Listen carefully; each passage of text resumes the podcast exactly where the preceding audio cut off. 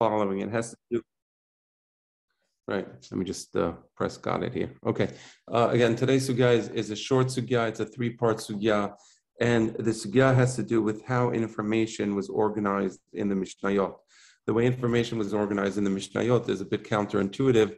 Um, and um, if I was just to read it and explain the sugya, it may seem a little um, uh, perplexing. So what I'd like to do today is I'd like to read to you um, a couple of pages from the Golden Doves, where he discusses the formulation of the Mishnah, how the Mishnah was formulated. And in, in so doing, in, in studying this, um, these two pages, um, it would give us the ability then to turn around, uh, study the sugya, and understand the sugya a little more clearly. Um, uh, I say this because, from the perspective of Westerners, we don't organize information in the way that the Hachamim, um, the Tanaim, organize information. So here's the golden doves. If you can share the screen, please, um, and uh, I'll begin reading. I apologize. The quality of the um, text is not um, uh, the best, um, but that's what I was able to provide. so let's uh, let's read it. so as so the question that um, my father is dealing with in this particular section of the Golden Doves is, how did Rabbeinu Hakadosh um, formulate the Mishnah? Uh, don't forget that Aben Hakadosh had before him a massive information, absolutely, well, a massive amount of information, and he had a large a variety of ways that he could have taken this huge, massive information and organized it but he, he chose a very particular way. So let's jump right in and try to address that question. According to, and, and this is based on the um, approach of the Geonim. This is based on the approach of the Geonim. Um, uh, and, and the um, primary source for this is Geret Gaon. According to Geonic tradition, the pivotal question concerning oral law and the formulation of the Mishnah, because originally we didn't have the Mishnayot, what we had was the Torah Shebe'al Peh. The Torah Shebe'al Peh was uh, what we received from Moshe Rabbeinu. That's what was, Moshe Rabbeinu received from Har Sinai, the Torah Shebe'al Peh. Um, he taught the Torah Shebe'al Peh to the Jewish people over the course of the 40 years. And for the first time in Jewish history, the Torah Shebe'al Peh was set forth as a text known as a Mishnayot. So what, what was it that concerned Rabbeinu HaKadosh in transforming the Torah Shebe'al Peh to the Mishnayot? Uh, by the way, Avi, uh, can you just confirm that the uh, connection is good? Because I see myself jumping a little. Avi? Yeah, the connection is good, Rev. Yeah, it's good. It's good. Sorry, I was unmuting. Okay, great. Thank you. Um, so, so continuing. Um, so the pivotal question um, was the relationship between the text to the uh, Ta'am. So so we have the um, we're going to have the text of the Mishnah. Eventually, the Mishnah would be um, set forth into um, a set formulation, a set linguistic formulation. Until now, there was no set linguistic formulation. I discussed this in um, my introduction to Talmud classes. And there's going to be a certain relationship between the text and the Ta'am. So let me explain to you. So we have Pisukim, and on the Pisukim, we have traditions Torah Peh, which tells us how to understand the Pesukim. Uh, so the Ta'amim of the Pesukim, um, for example, uh, Peri Hadar is, um, is uh, an etrog. Um, eh, ot al yadecha, ot is the tefillin. Um, so there is the Pesukim, there is the written text, the Torah Shebichtav, and there's the Ta'amim, how the, um, how the uh, Pesukim are understood. Um, so the question is now we're going to be formulating the Mishnah and setting forth a set text, which is going to be um, the it's going to encapsulate the ta'amim, right? So we need the ta'amim, and we need to encapsulate those ta'amim in the text that we're now going to be uh, formulating, which is a Mishnah. So prior to the destruction of the temple, there was no uniform authoritative text of the oral law. That's the key to understanding all this is to know there was no set linguistic formulation of the Torah Shebe'al Peh, meaning everybody can basically transmit the Torah Shebe'al Peh in whatever language they thought was the most precise language to express the ta'amim of the Pesukim, right? So I can, you know, if I have a if I have a yeshiva and I have talmidim and they're studying with me, I'm free to, you know, teach the laws of tefillin as I wish to teach the laws of tefillin and so on. As long as, of course, as long as I'm adhering to the ta'amim. But how I express the ta'amim is my own, um, you know, is my own judgment. The sages knew the ta'amim of the Torah, so there was no machloket on what the pisukim meant, right? Because again, we received the Torah Shebe'al Peh from Moshe Rabbeinu, so we knew what the Torah Shebe'al Peh is but each would formulate them according to his disciples in his own words. Again, that was the discretion of the teacher, how to encapsulate the ta'amim of the Torah Shebichtav into whatever um, words I wish to um, express those ta'amim in. And uh, here we go. Prior to the destruction of the temple, just one moment. I'm going to be looking at the footnotes. I want to give you the correct uh, citation for those of you who wish to um, look at it later. Give me a moment. Yeah. So this is this is page 22. I'm sorry, this is in Igeret Sherira Gaon, but it's in page 22 of Igeret Sherira Gaon, the Harkavy edition. Okay.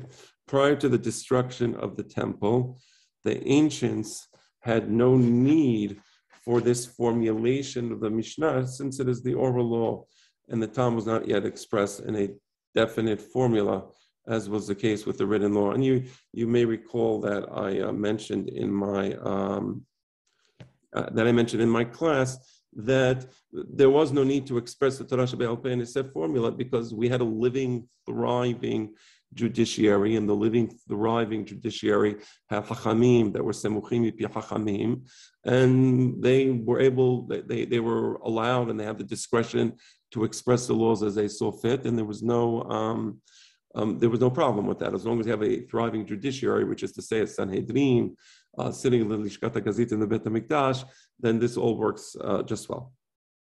Each and every one would teach them to his disciples as he was narrating to his friend with any words that he chose, right? Again, depending on the language, um, the contemporary usages, right? The particular people speaking to each other uh, the of the Torah were comprehended as, if they had been halacha received from Moses at Sinai, and there was no ambiguity, precisely because they were able to use whatever um, linguistic formulation they chose to use. There was no ambiguity between teacher and disciple. There was a complete and total understanding of the ta'amim, right? And that's clear. Of course, if I'm speaking to you let's say there's people here from uh, from London, maybe maybe there's other people from other places where they have different dialects. If I speak to you in your dialect, if we share a common language and a common common vocabulary, then it's really very easy for me to teach you what it is I want to teach you, right?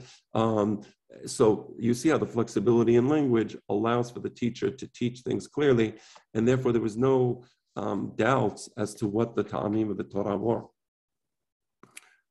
Um, there were no variations or, or, disputes among them, and that's why there were really no machlokot. Uh, between, for example, in the days of Shammai and Hillel, there were very few machlokot. There was originally one machloket, uh, later three machlokot, but that was it. Shammai and Hillel, they they were um, they agreed on almost everything because the ta'amim were clear, and the expression of the ta'amim was um, each one expresses as they wish, and therefore uh, people understood the law as well. Uh, during that period, that's end of the quote from the Igeret Sherira Gaon, continuing now in the text of the Golden Doves.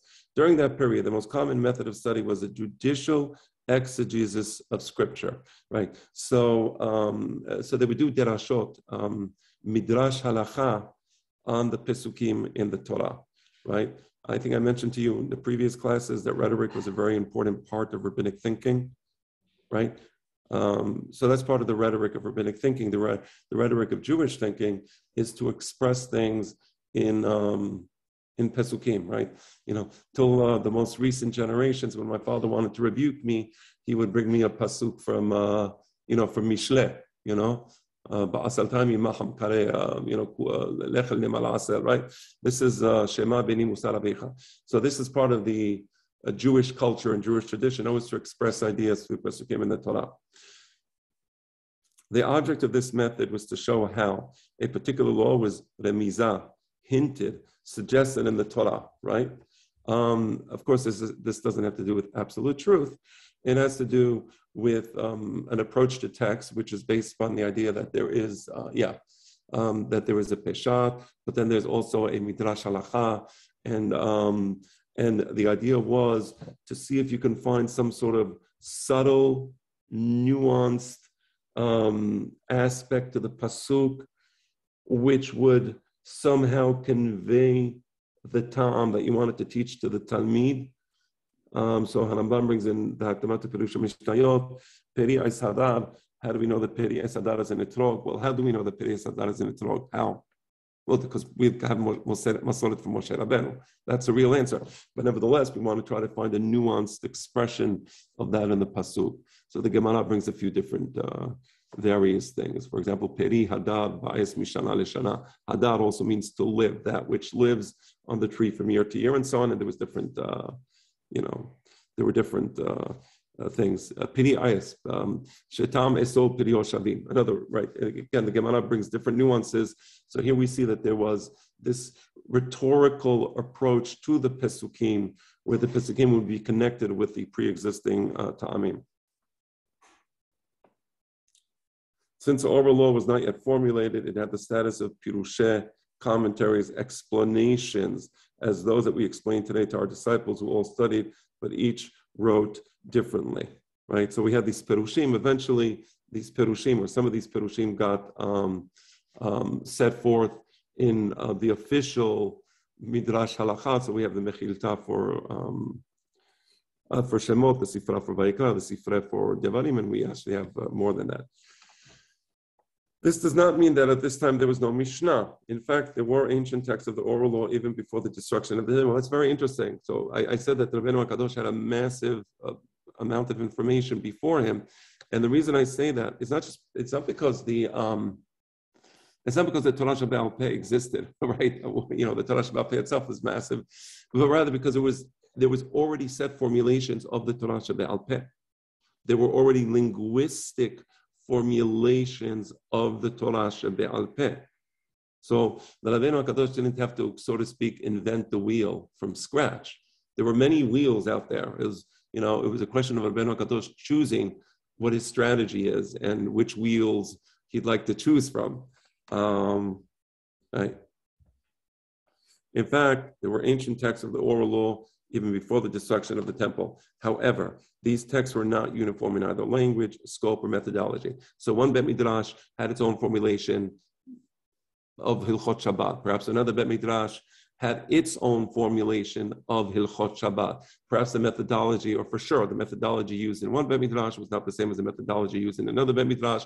So, in formulating the Torah Shebe'al Peh, or whatever halachot it is that they were formulating, they chose different strategies, they chose different linguistic formulations, um, they had different methodologies, perhaps the language was different, right? It's just, a, just like the Talmud Bavli and the Talmud Yerushalmi, is that it's a different language, right?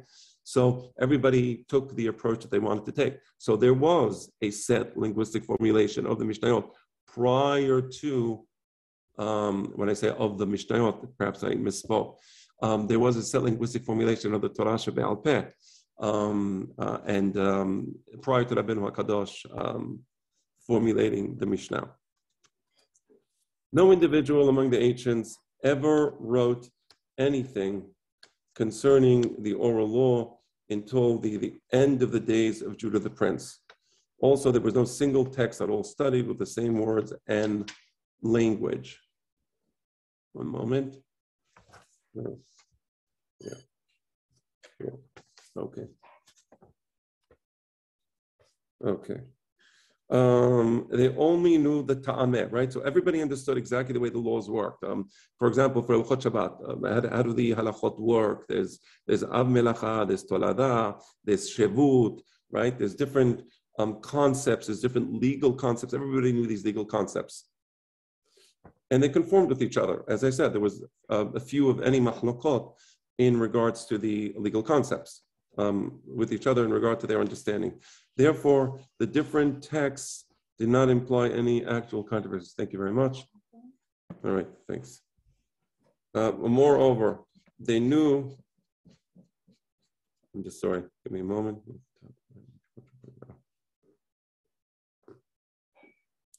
Moreover, they knew which case was universally agreed upon and which was the majority opinion. There were also, by the way, there were also um,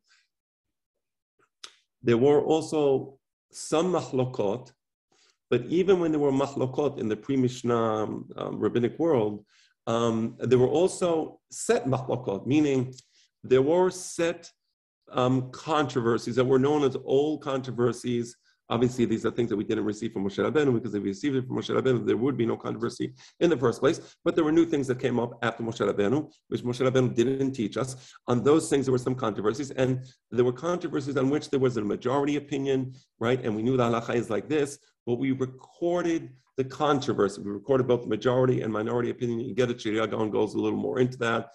But he says, like, the, for example, um, we have Havayote Abaye Rava. Havayot Abaye de Rava, the controversies between Abaye and uh, Rava in Yeshivat Pumbedita. Um, and they say, oh, these controversies are very old. Uh, Havayot Abaye Rava. For example, Rabban Yochanan Zakai is said to have been an expert in Havayot Abaye Rava. The only problem is that Rabban Yochanan Zakai lived in the days of the Second Temple. Um, and um, or the destruction of the Second Temple, and uh, and um, lived well, well after in Babylonia. How could he have possibly known Havayot Avayev And the answer is, well, this is an example of an ancient tradition. Just one moment, please.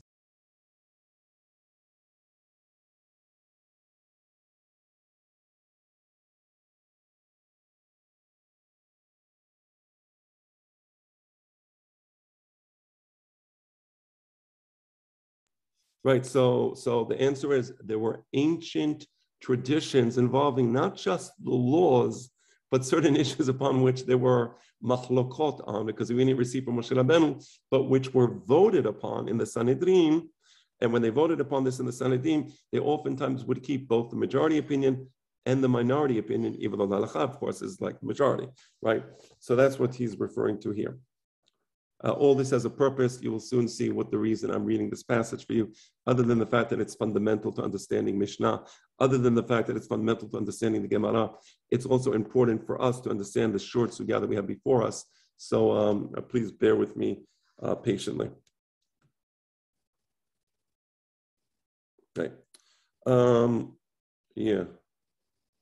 However, they did not possess an edited composition in a formulated text, which all recited with the same words and language, right? So there was no set text of the Torah Shabbat because as I said, everybody formulated the ta'amim or the, the laws as they wish to formulate the ta'amim and the laws.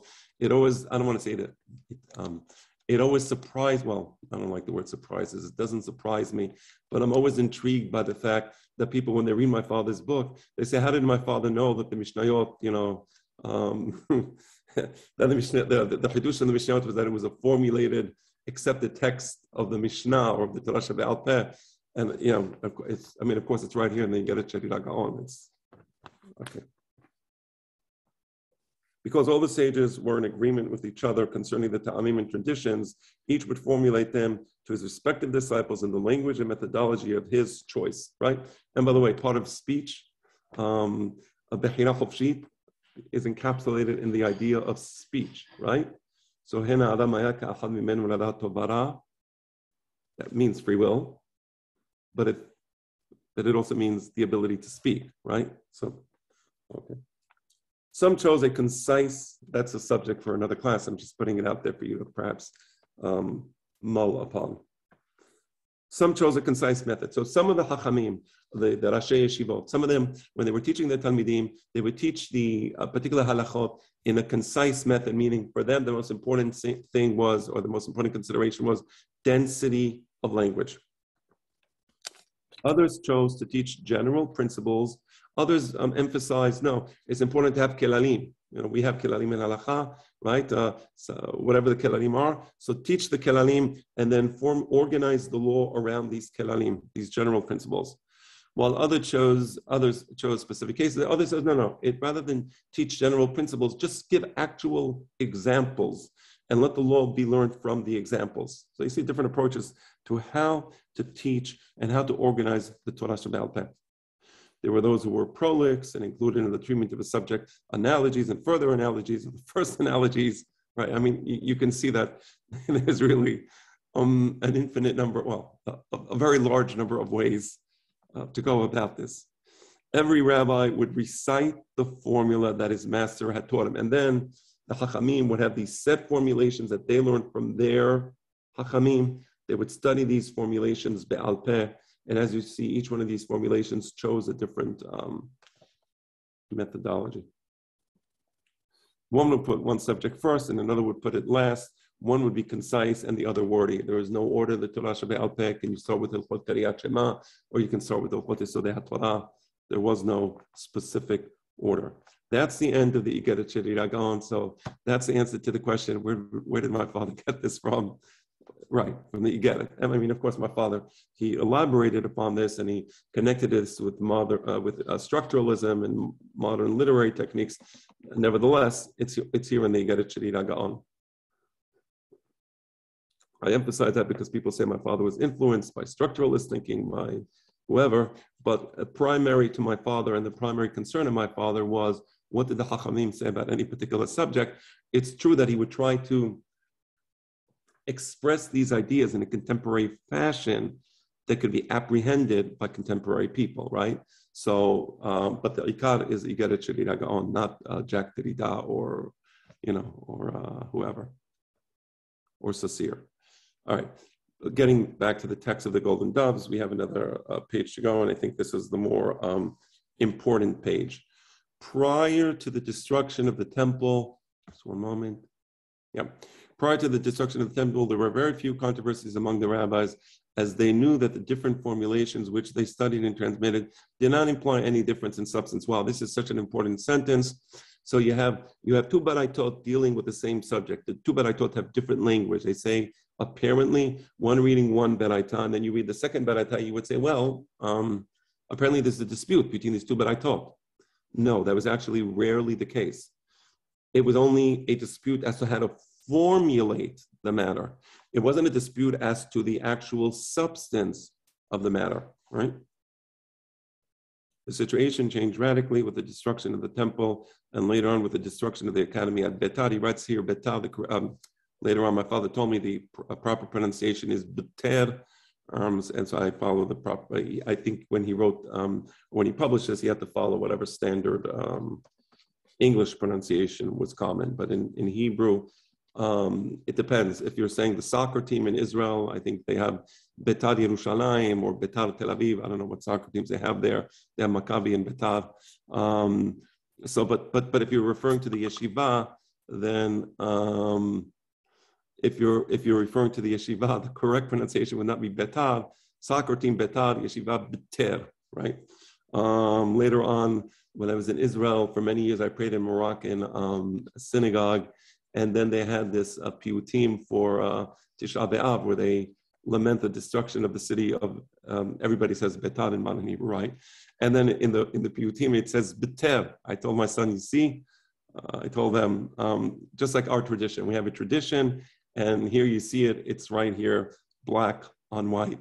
So um, that's nice because we're, of course, we're from my, my, grandparents or great grandparents are from Syria, and you see in a Moroccan Siddur, the same pronunciation. I don't think there was any, you know, more, the, the language is different, the pronunciation is different, but they said biter. So I, I note that. So continuing, scholars were scattered and the students could no longer mature at the feet of their masters, hoping to grasp fully the substance of the formulas which they had learned. And here is the famous statement, Here it is in English, when the number of, the, of disciples who did not minister to, follow, learn from their masters increased sufficiently, taught the rabbis, controversy proliferated, proliferated in Israel. So what does this mean? So everybody is mystified by this passage when lo shemishu rabam kol sorkam, when the Talmidim of Shemayin Hillel did not properly um, attend to their uh, to their hachamim. Uh, shimush talmidei hachamim is considered the highest level of uh, uh, the highest level of um, um, uh, greatest zechut, greatest mitzvah, even harder than uh, than Talmud Torah. So they were not properly giving shimush talmidei hachamim, and as a result of that, because they were not giving proper Shemush Talmidei Hachamim, there was uh, uh, an increase in mahloket among the Jewish people, right? So let's try to understand that. Upon the destruction of the temple, they went to Bet- Beter. Beter was also destroyed, as you know, in the famous um, Bar Kokhba revolution.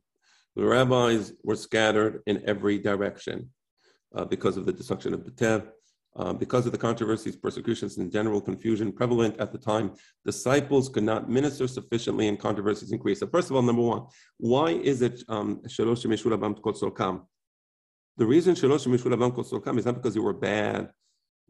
You know, people like to say there's Yeridat Dorot, you know, whether there's Yeridat Dorot or not. This is not an example of Yeridat Dorot, right? That's really important. People always say, oh, Yeridat Dorot, there's, you know, they, were, they weren't as great as their teachers, and um, um, because they weren't as great as their teachers, they weren't um, doing the mitzvah of shimush tamidei chachamim and oivei and all that, and that's why there was, um, you know, they didn't understand the material. So it's kind of like a uh, a musaristic approach. Um, that's that's a common musaristic approach that at least I've heard in explaining this passage, but that's just not um, that's just not accurate. It would be unfair to hold these uh, Tamidim to the standards of Shammai Hillel because um, the Hadrian persecutions were barbaric, they were savage. Um, if I'm not mistaken, I think as a matter of uh, just raw data, I think 90% of the Jewish people in Judea were exterminated by the Hadrian Revolution. So it was, a, it was just an utter and complete catastrophe. So just imagine, you know, would we ever, you know, say, oh, these people lived through the Holocaust? Well, they Let's criticize them. No, rather we would say, well, because it was a Holocaust, and who on earth has the time or the ability or the opportunity or the state of mind to think about Shemush Talmidei Hachamim? Um, so similarly, in the days of the Hadrian persecutions, there was the, the Hachamim were brutalized and, and savagely um, um, murdered and tortured to death, um, and, and, and the Talmidim were just not um, able to provide Shemush Talmidei Hachamim properly right? So, um, right. And so that's why they didn't do Shimush Talmidei Hachamim. That's very important. Now, getting to the second part. Um, right. So what happened is because they didn't do Shimush Talmidei Hachamim properly, and here's the important thing, they took the disagreements in the linguistic formulations between the different yeshivot, as I said, there was different formulations of the same law. They took those divergences as indications that there are actual substantive disputes between the different yeshivot. Of course, that isn't the case. There were no substantive disputes. There were just different, formulations of the same law. Now, had they been in contact with their teachers, had they been um, in the presence, personally attending to their teachers, of course, they would have known this, but they didn't know this because teachers did not have the opportunity to properly teach their students. So the students knew the formulations of the different yeshivot. So the students of Bet Shammai knew the formulations of Bet Shammai, the students of Bet Hillel knew the, uh, the formulations of Bet Hillel, and so on, but they didn't understand what the text meant properly. So they thought the text, oh, I have a different text than you have from your teacher. We're, we're in disagreement on this, are we not? Yes, we must be disagreeing. So that, that's what happened there. So the principal figure behind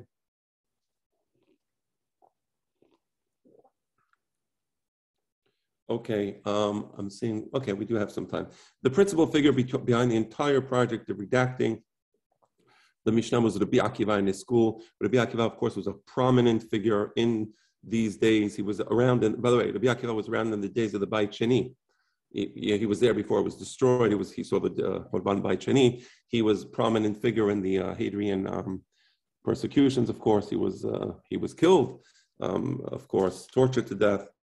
Um, anyway, he was one of the main figures behind creating a set formulation for the Torah Shebe'al Peh, which would be recognized by all the Talmidim. And now you know why.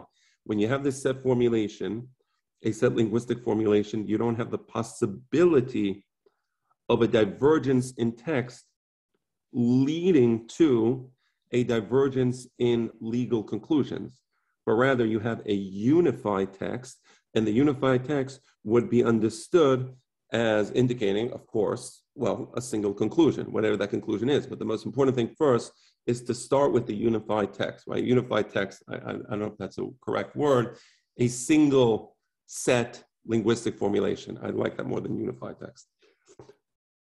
By unified, I meant to I meant to indicate a text that is accepted by all. That that's that's what the word unified was meant to convey. Right? As a matter of fact, one finds that the very concept of Mishnah, the methods to accomplish this goal, the style in which such a text must be formulated and the apparatus required for its transmission all stem from Rabbi Akiva and his disciples. So this was a project started by Rabbi Akiva and, uh, and his, and his Talmidim. Prominent among the Talmidim was Rabbi Meir. The Setam Mishnah of Rabbeinu HaKadosh is in accordance with um, the formulations of Rabbi Meir. The concept of Mishnah, in the sense of an official formulation of the oral law accepted by all schools and teachers, was first discussed by Rabbi Akiva's students.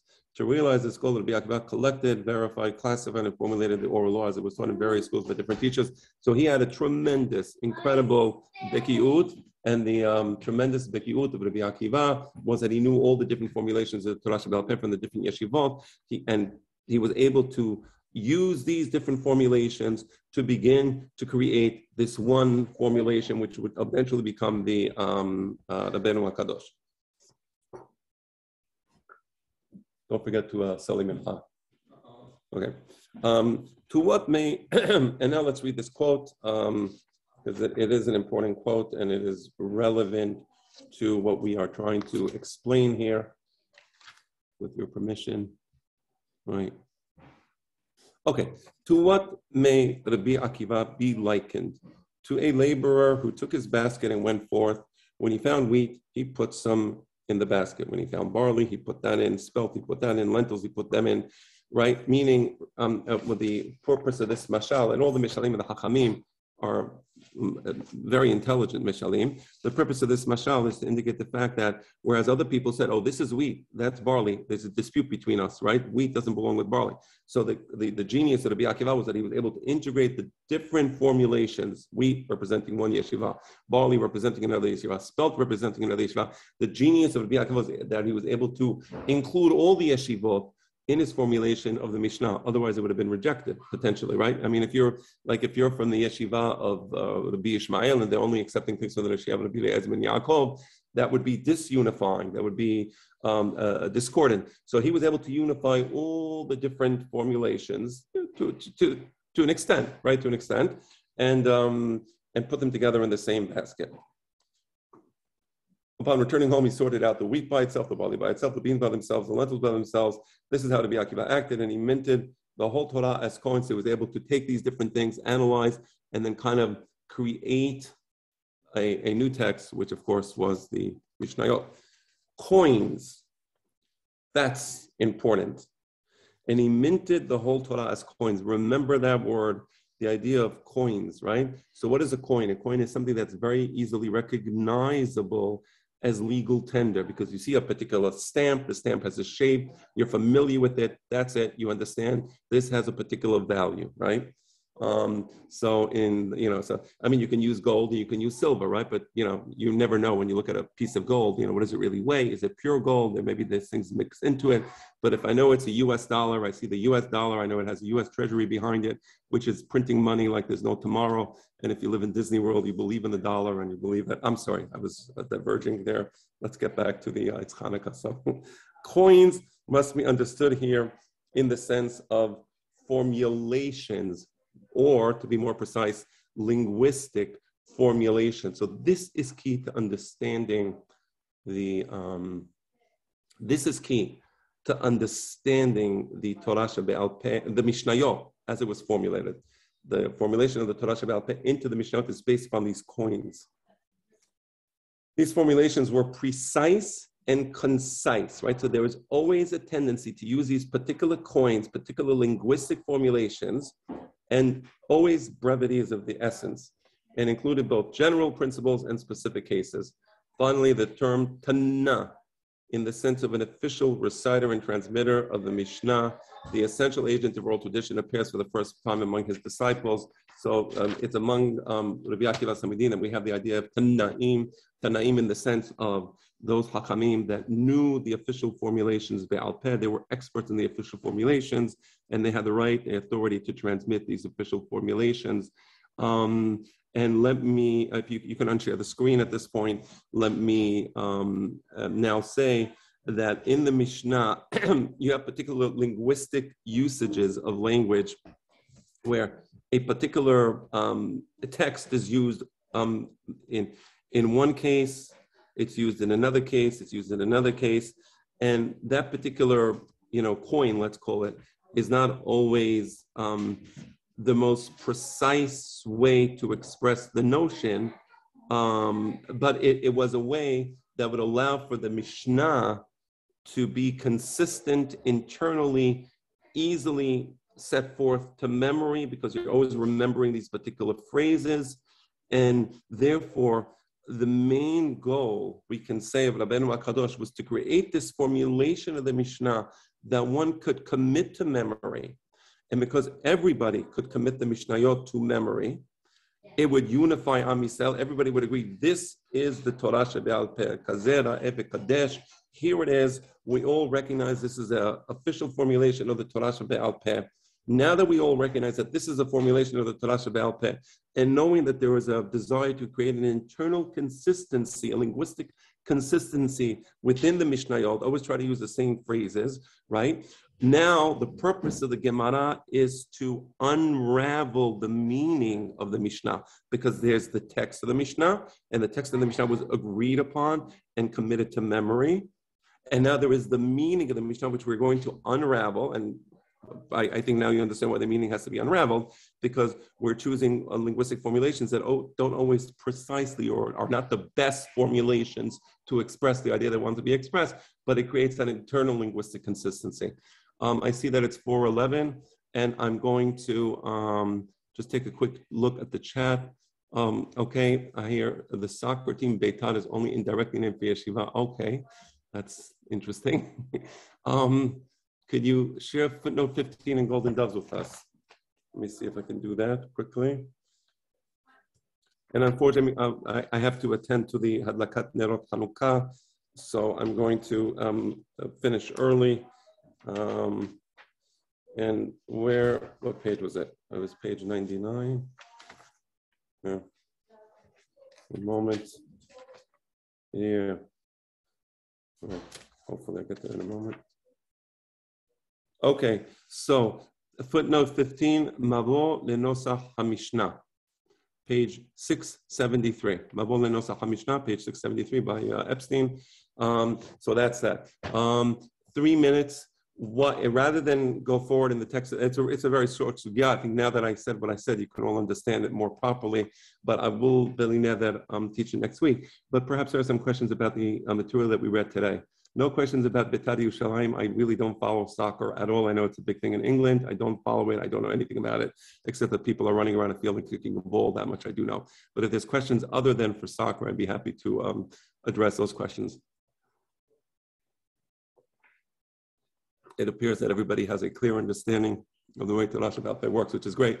And by the way, what we just read, um, it's really beautiful because it really connects us with the world of the Geonim in a very profound way. The idea of how text was formulated is a concern of the Geonim but you'll see it's a concern of our sugya, right? I mean, um, this, the whole premise of our sugya is why did the Ben Kadosh, um, just reading the first sentence, nezek havalot. If you said nezek, what do you have to say? Um, I'm sorry, if you said havalot, what do you have to say nezek? I mean, it's the same word. So here you see it's kind of imprecise, or you know, it, it's not the most um, um, efficient way to convey the idea. Well, there, there's so you're going to see there's a certain rhythm and flow in the text and the Chachamim want that rhythm and flow. Not to say that the words are a mistake, chas v'shalom. Not to say that the words are imprecise. I don't like the word imprecise. It is to say that there could have been a more concise way to express these ideas, right? But here you see that they would use extra words even, right? Even use an extra word just if it creates the, the particular linguistic flow that we want to create, which is a consistent linguistic flow within the text of the Mishnayot.